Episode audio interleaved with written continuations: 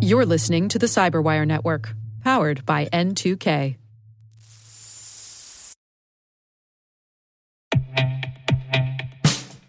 And now, a message from Cyberbit. Mastering cybersecurity is like mastering a sport. You build muscle memory through rigorous practice, then you train as a team to foster cohesion while operating under pressure. Like athletes, cybersecurity professionals thrive on hands on simulation. But traditional courses, certifications, and open source labs won't build you a winning team. You need Cyberbit.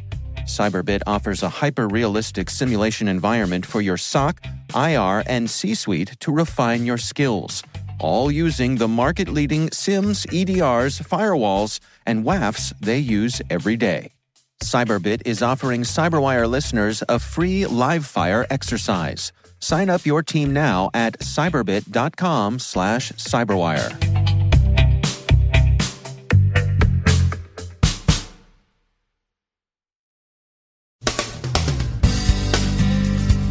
We've got an update on the Martin NSA contractor case. Fileless malware hits banks worldwide. It's been an active week for the cyber sector in mergers, acquisitions, and venture funding. There's a new industry consortium for IoT security, and an autonomous vehicle consortium issues a manifesto for cooperation.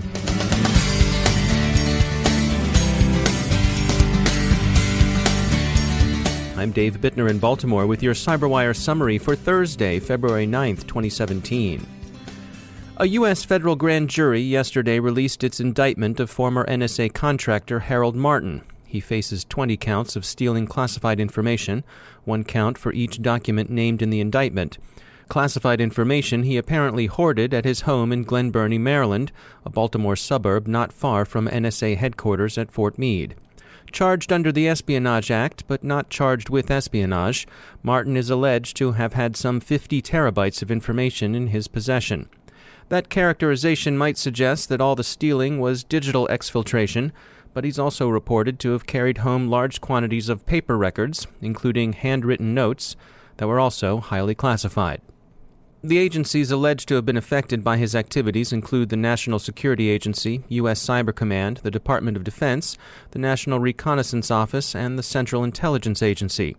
The material taken, insofar as prosecutors have characterized it, sounds like a magpie's collection of stuff that should never have left the confines of Fort Meade, including everything from NRO space launch information to the identities of covert operatives. With that said, the indictment doesn't claim that he transferred the information to any third parties, especially to any foreign intelligence agencies. This would seem to account for why, although he was indicted under the Espionage Act, Martin wasn't charged with espionage proper. Each of the counts of the indictment carries a potential sentence of 10 years, which is where the widely reported 200 year sentence comes from. Martin's attorneys haven't made new public comments since the indictment was opened, but after his arrest late last year, they indicated that they intended to defend him as a well intentioned, if misguided, pack rat. 50 terabytes is a pretty big pack. Mr. Martin will appear before a federal magistrate judge here in Baltimore next Tuesday. A wave of fileless malware is reported to have infected more than 140 banks in 40 countries. A bank security team noticed suspicious code inside a domain controller's physical memory, which aroused their suspicions and sought help. Kaspersky researchers investigated and found PowerShell scripts within Windows registries. The attackers, apparently criminals, not state actors, extracted privileged credentials with the goal of compromising systems that control ATMs. Fileless attacks, which embed their code in legitimate tools already present in the victim's environment, are notably more difficult to detect than more traditional malware infestations. Such attacks have characterized other high profile attacks, but have been beyond the reach of more ordinary criminals. The widespread fileless infestation banks are now coping with may suggest that this particular criminal technique is on its way to commodification. Online privacy is an ongoing concern affecting consumers, businesses, and the government. Travis Howe is Chief Information Security Officer with Conga, a company that provides a suite of applications that work with Salesforce. We checked in with him for his take on privacy. We're just now at the bottom of the large curve as to what's ahead. I mean, we have the accumulation of, you know, from a citizen perspective, you know, all the information that Google and the Yahoos, you know, collect and sell and resell and market, the inf- public information on social media, IoT obviously is a huge component, but if you take all this data that we talk about, you know, you, you can literally create a map of a person's life. For those of us who are in the cybersecurity business, you know, what what kind of responsibility do you think we have for you know, taking a lead on this stuff? You know, protecting people who maybe don't know to protect themselves. Awareness. We're coming a time now where people are taking attention to it, but they don't really understand what it all means and what the ramification is. So I think it's really about getting that message out there so that they can understand what they're signing up for and, and you know what they're sharing. Do you think with this, with the uh, the new administration coming in, the Trump administration, is that a bit of an of an inflection point when it comes to this sort of thing? Yeah, I mean, most definitely. I mean, I think that it's pretty clear that there's a desire to enhance the the security of the country. What that means in reflection, you know, goes back to the encryption component for the most part, and and monitoring and everything that was a fallout of Snowden. And the challenge that the government has moving forward post Snowden is something that's difficult to get back, and that's trust. So I think it's going to be a significantly debated topic with the new administration. I, I, hope we come up with a good solution that doesn't dictate lowering encryption standards or having backdoors and the impact that that would have to to business and and privacy as a whole for everything that's not related to what they're looking for. So I think and hope that again the new administration gets the right people in place to you know really understand what that bigger picture and longer term picture looks like and not just specifically focus on you know the in my in my point of view the scapegoat of encryption. That's Travis Howe. He's the Chief Information Security Officer with Conga. There's more industry news this week. In a cloud security and data leakage prevention play, ForcePoint has acquired Imperva's Skyfence business. Accenture has moved further into the U.S. government cyber market with its acquisition of privately held Endgame's federal business. The Endgame unit, which specializes in proactive cyber defense, hunt as a service capabilities, red teaming, and cyber operations, will be folded into Accenture Federal Services. Shares of UK based Sophos have surged following its announcement earlier this week that it would be acquiring Invincea. Investors seem to like the acquisition's promise of growth in the U.S. government, healthcare, and financial sectors. Bug bounty shop Hacker One has ridden its successful entry into U.S. Department of Defense business to a $40 million Series C round. And Exabeam, specialists in security intelligence, has also attracted a large Series C round, $30 million, from investors led by Cisco Investments and Lightspeed Venture Partners. The investors see Exabeam as a Splunk challenger. Trident Venture Capital Cybersecurity, one of the largest VC firms in the space, announced yesterday that it had raised $300 million to invest in cyber startups. The amount is regarded by analysts as indicative of continuing private equity interest in the sector. Looking for a common theme in recent M&A and VC activity, Light Reading thinks it sees one machine learning. But the Internet of Things isn't being neglected either. AT&T, IBM, Nokia, Palo Alto Networks, Symantec, and Trustonic have formed the IoT Cybersecurity Alliance, which is expected to work on end-to-end security for the IoT. Another consortium, FASTER, for the Future of Automotive Security Technology Research, has issued a manifesto intended to goad the industry into cooperation on autonomous vehicle safety systems. FASTER's members include Intel, Uber, and IoT shop Aeris. And to close out our discussion of the IoT, we return to the story we mentioned the other day, in which a teenager who goes by the nom de hack Stack Overflowin hacked, vigilante style, insecure printers to scare their users straight. Motherboard has reached him. He's surprisingly forthcoming. His motivation? It was like this. He said, quote, It was just a night I was bored, to be honest, doing random stuff. We Bowdlerize. Instead of stuff, he used a demotic coprology. But of course, we're a family show here. If you're bored with random stuff, by the way, why not get interested in cybersecurity and space? And we mean cyberspace meets outer space.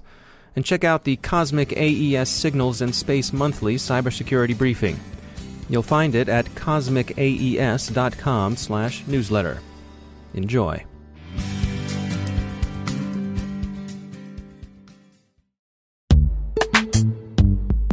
Every day, your IAM tech debt grows. Your multi generational services struggle to work together. Building an identity fabric can fix this. It makes all your identity tooling stronger and allows you to connect any app to any service you want to use with zero coding, zero maintenance, and zero app downtime. Strata's identity orchestration platform separates the identity logic from your applications so you can optimize existing IAM tools and manage them in a single control plane. Now, every vendor, standard, and architecture work together. In short, building your identity fabric means you can secure your non standard apps, keep your complex access policies, retire outdated IDPs, and modernize in record time. So build your fabric with Strata Identity and get rid of tech debt for good. Visit strata.io slash cyberwire, share your identity priorities, and receive a pair of AirPods Pro. Offer valid for organizations over 5,000 employees. Connect today at strata.io slash cyberwire.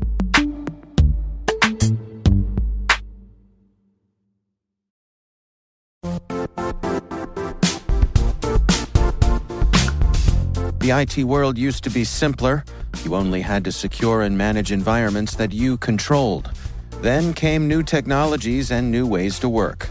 Now, employees, apps, and networks are everywhere. This means poor visibility, security gaps, and added risk.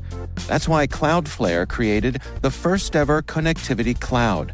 Visit cloudflare.com to protect your business everywhere you do business.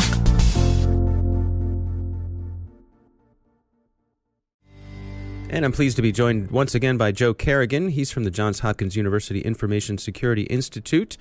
Uh, Joe, we both have kids, and Yep. uh, when you have kids at home, part of what you have to do is uh, look out for their security when it comes to cyber stuff. right? Um, and you know, a- accidentally or, or on purpose or whatever, sometimes you, it's a good idea to kind of uh, lock down what they can access on the computer. I'm thinking specifically of uh, adult content. Correct. Yeah. Um, and uh, you know, I, I don't know what you're doing at our house. We found uh, a really uh, useful free service called OpenDNS. OpenDNS, There- there- and there's a number of services like this. But what they do is they all uh, intercept what's called uh, DNS, which is Dynamic Name System. And the way DNS works is when you and I uh, are are humans, right? At least I think we are. Yes, last And- time I checked. uh, for example, if you want to go to Google, before your web browser can actually request that page from Google, it needs to know the IP address that will be handling the request. So it has to go through a process called domain name resolution, and that's handled by DNS servers. right.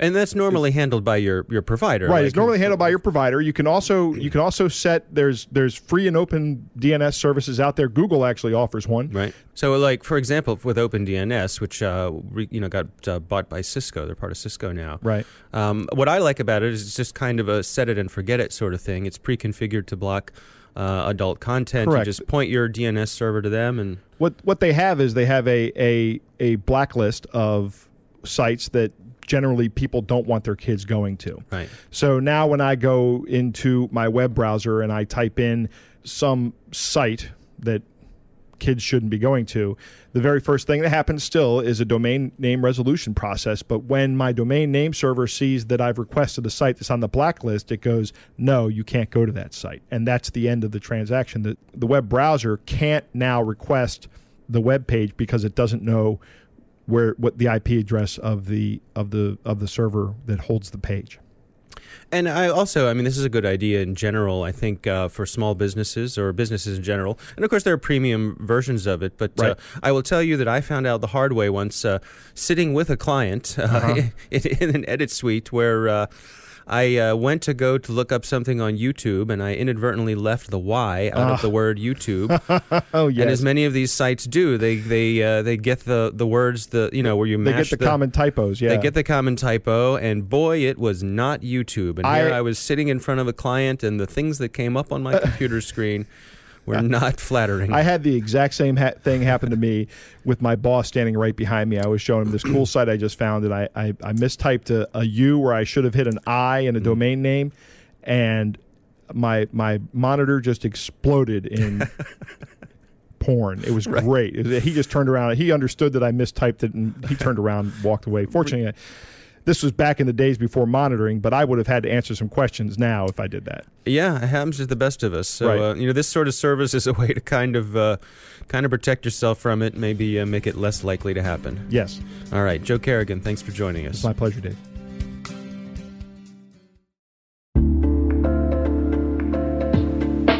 Are lengthy security reviews pulling attention away from your security program? With the largest network of trust centers, Vanta can help you streamline security reviews to win customer trust, save time, and close deals fast. Proactively demonstrate security by showcasing key resources like your SOC 2 or ISO 27001 and provide real time evidence for passing controls. And when a security questionnaire is required, Vanta takes the first pass for you. Visit vanta.com slash cyber to take a self-serve tour. That's vanta.com slash cyber.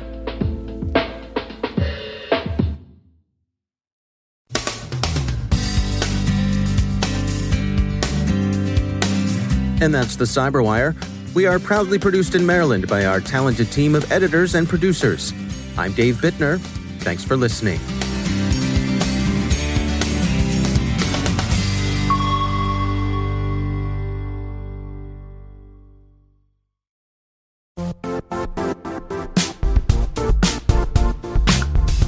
Now, a word from our sponsor, Zscaler, the leader in cloud security.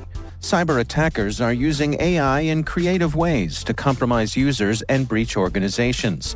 In a security landscape where you must fight AI with AI, the best AI protection comes from having the best data. Zscaler has extended its zero trust architecture with powerful AI engines that are trained and tuned by 500 trillion daily signals. Learn more about Zscaler Zero Trust Plus AI to prevent ransomware and AI attacks. Experience your world secured. Visit zscaler.com slash zero trust AI.